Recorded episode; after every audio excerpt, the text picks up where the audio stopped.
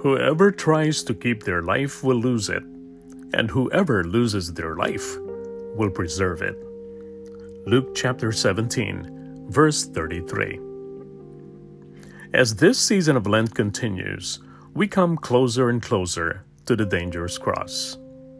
We realize that Jesus Christ paid an enormous price for our salvation, and he did so willingly as he resolutely set out for Jerusalem in Luke chapter 9. As the Anointed One, the Messiah, Jesus was obedient to God the Father.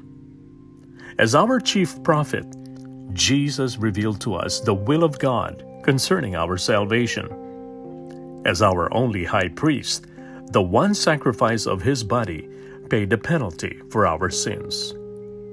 And today, as our eternal King, he governs us through his word and spirit, always defending and preserving us for work in his kingdom.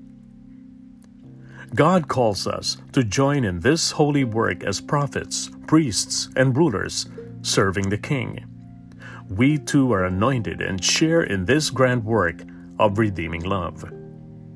As we worship, pray, share His good news, and bring blessings to others, we grow nearer to God and help to bring others into His presence.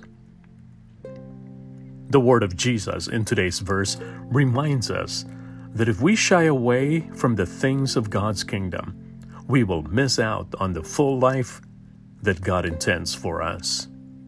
If we accept and embrace our spirit led and true identity, we will experience everlasting life in Jesus Christ.